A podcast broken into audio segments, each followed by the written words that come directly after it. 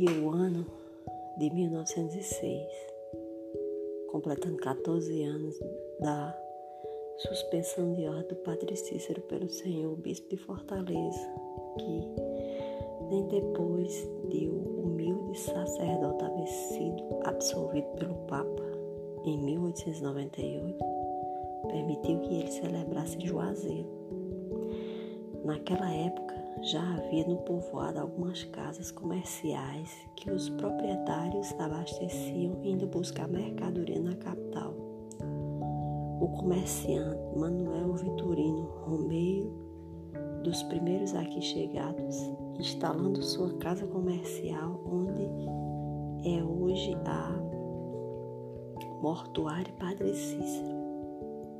Numa de suas viagens à Fortaleza para fazer compras, entrou em entendimento com alguns amigos, altos comerciantes da capital, e dirigiram-se ao senhor bispo Dom Joaquim, solicitando fosse concedida ao padre Cícero a faculdade de exercer seu ministério sacerdotal.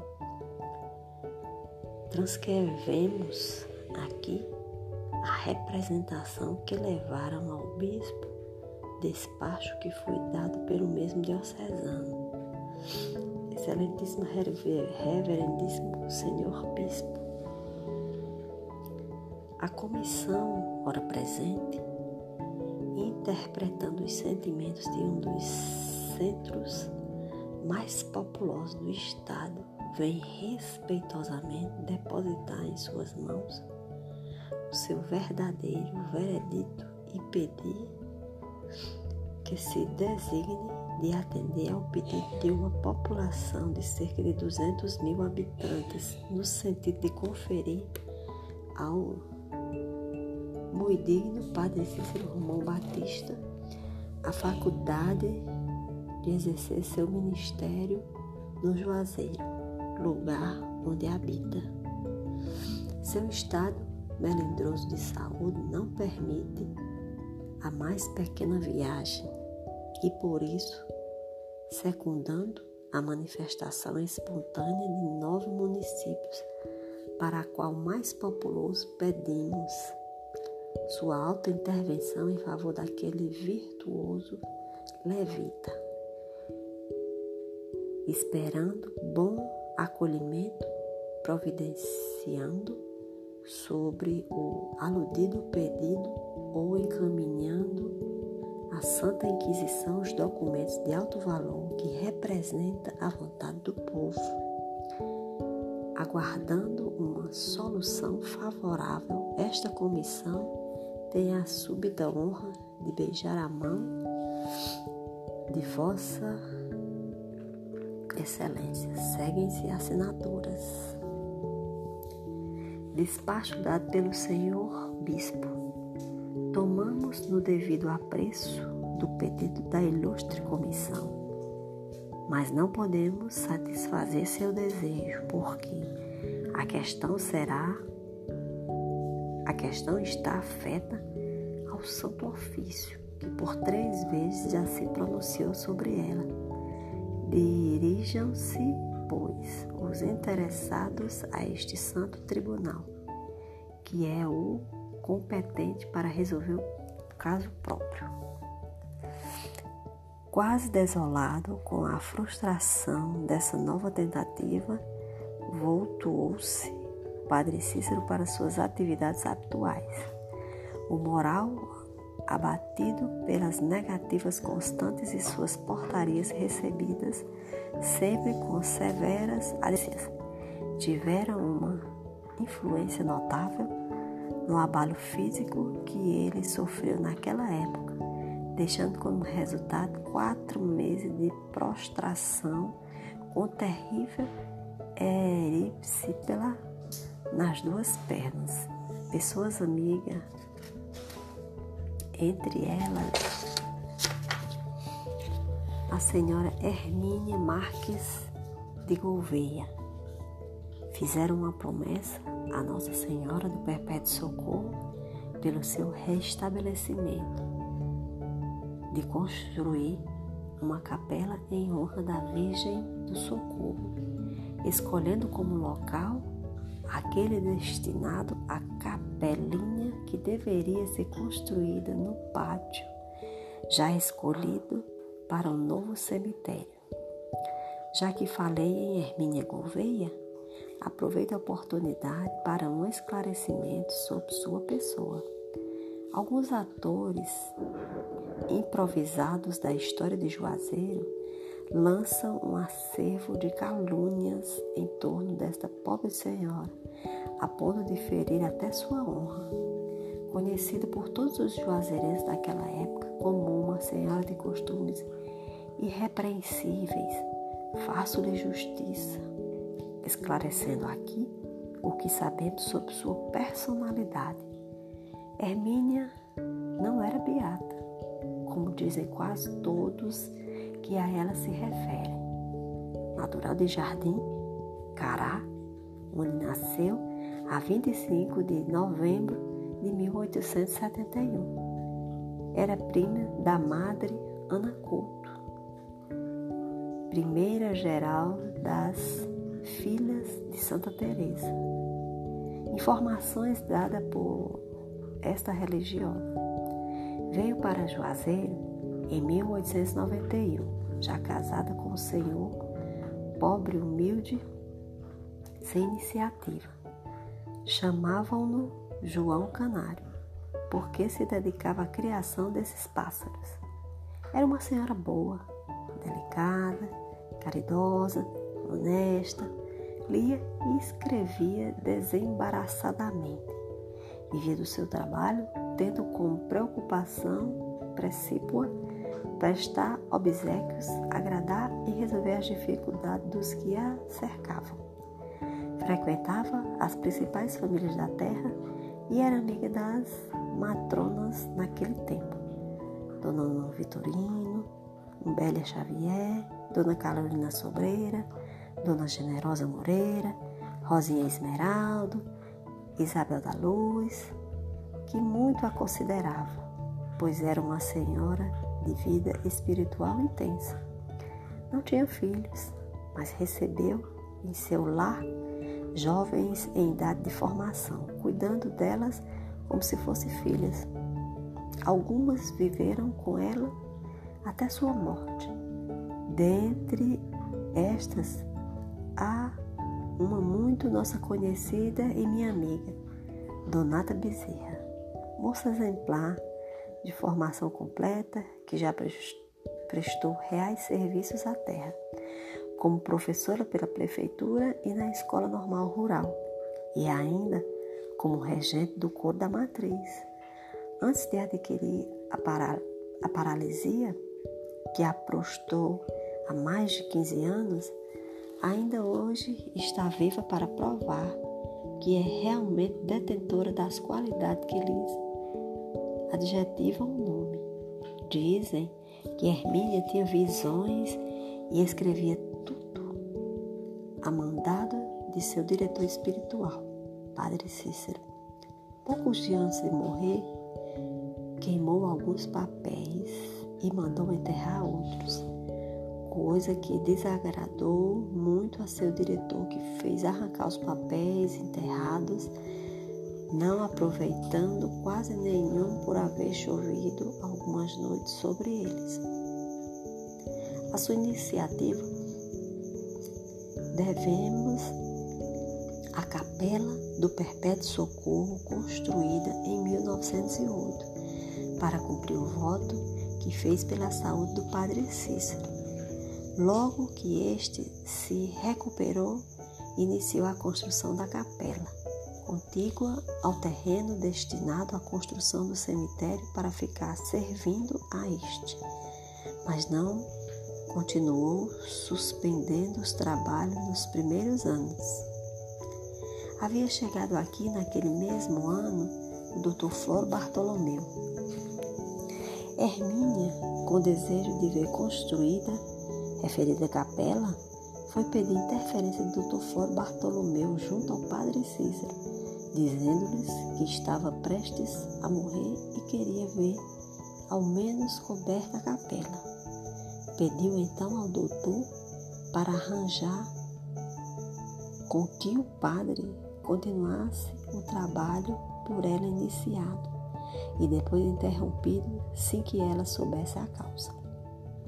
Esta história se encontra tal como aqui vai repetida no livro do Dr. Flor Bartolomeu, Juazeiro e o Padre Cícero. Diz o Dr. Floro que, tendo solicitado ao padre a continuação da obra, este o informara que não podia continuar porque o vigário do Crato, ou então padre Quintino, depois primeiro bispo da, da diocese, havia suspendido em nome do bispo de Fortaleza, mas que se ele, doutor Floro, ou outra pessoa conseguisse uma licença para a sua continuação, a obra, ele, Padre Cícero, assumiria a responsabilidade das despesas e seria aproveitado o material que estava se estragando. Continua Dr. Floro no seu livro. Não querendo pessoalmente tratar do assunto, falei ao senhor José Xavier de Oliveira, homem que gozava das graças do clero do Crato. Esse cavalheiro entendeu-se com o vigário e obteve a licença sobre a única exigência do padre Cícero, não ter a menor interferência no trabalho.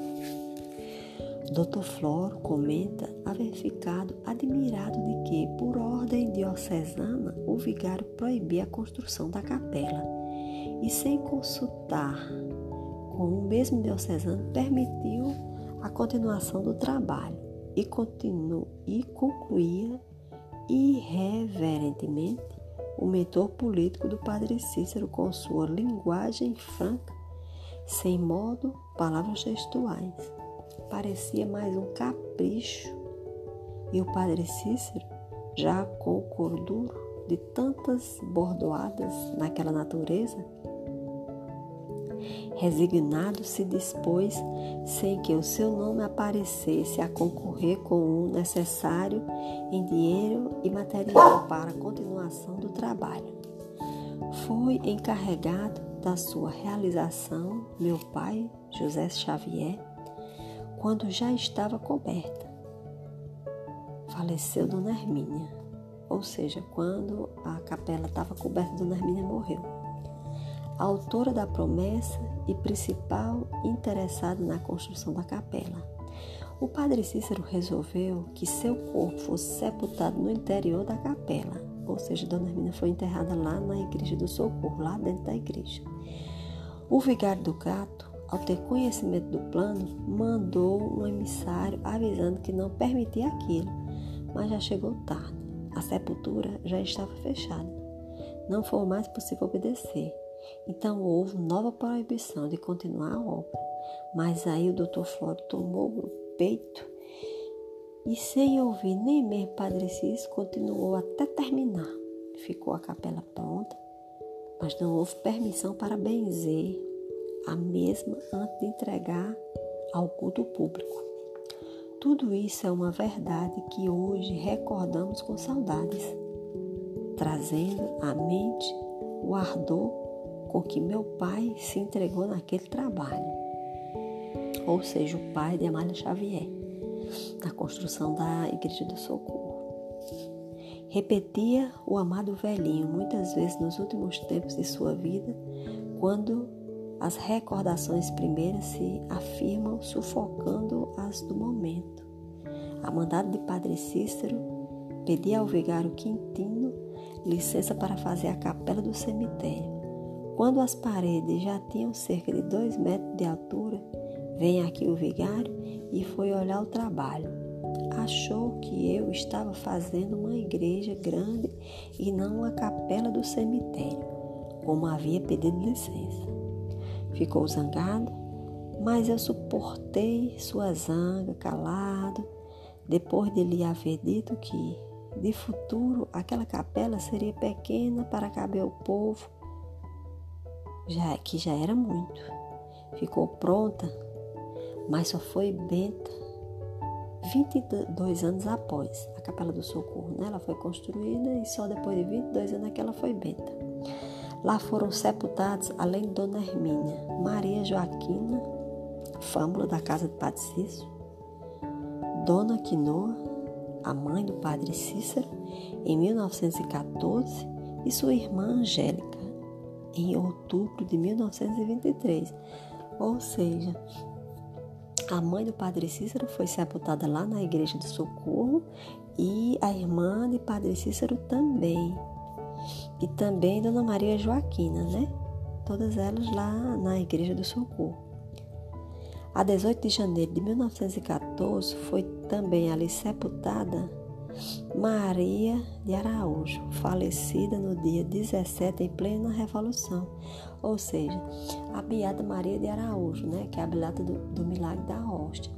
Ela foi sepultada é, lá também na Igreja do Socorro. Ela foi sepultada, gente, logo na entrada do lado direito.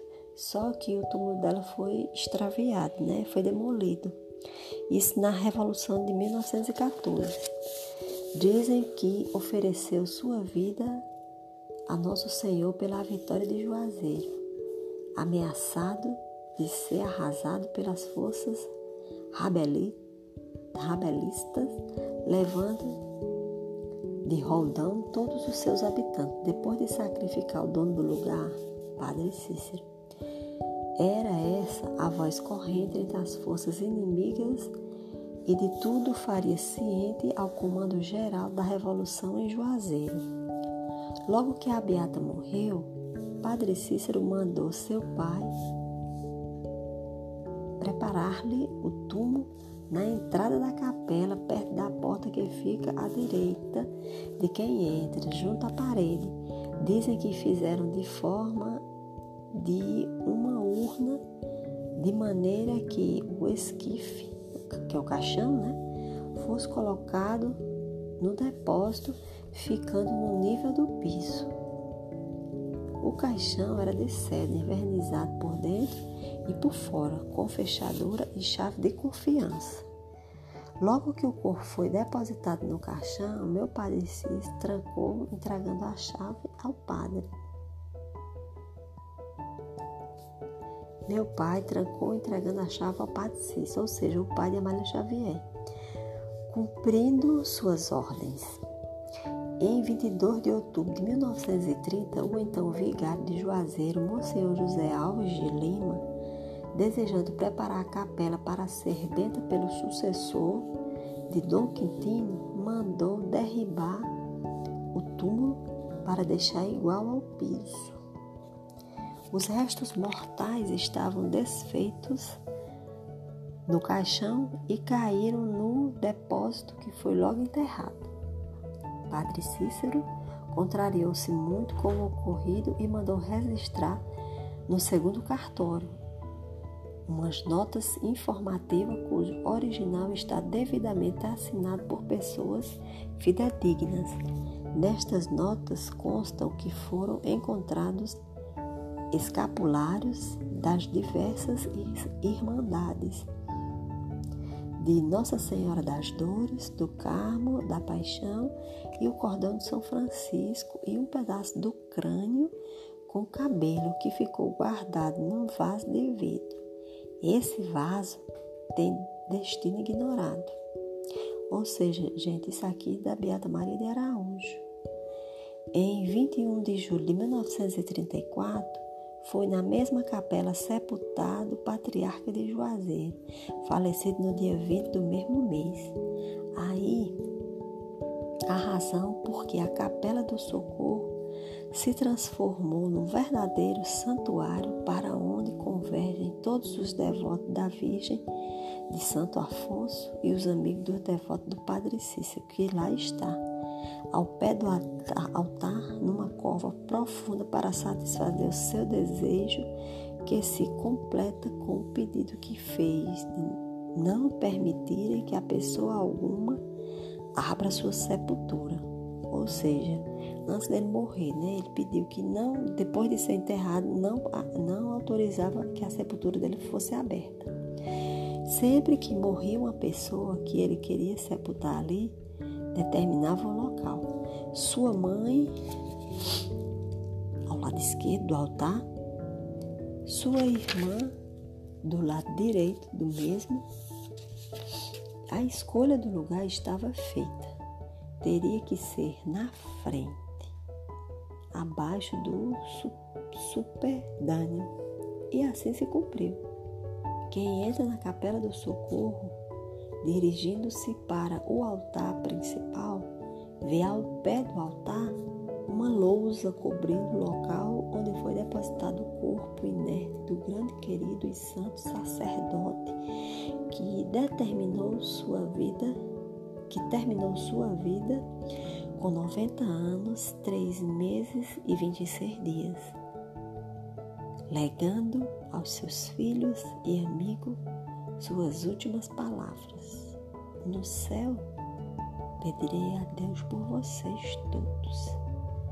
Morreu, mas continua vivendo nos corações dos seus amigos espalhados em todo o Nordeste.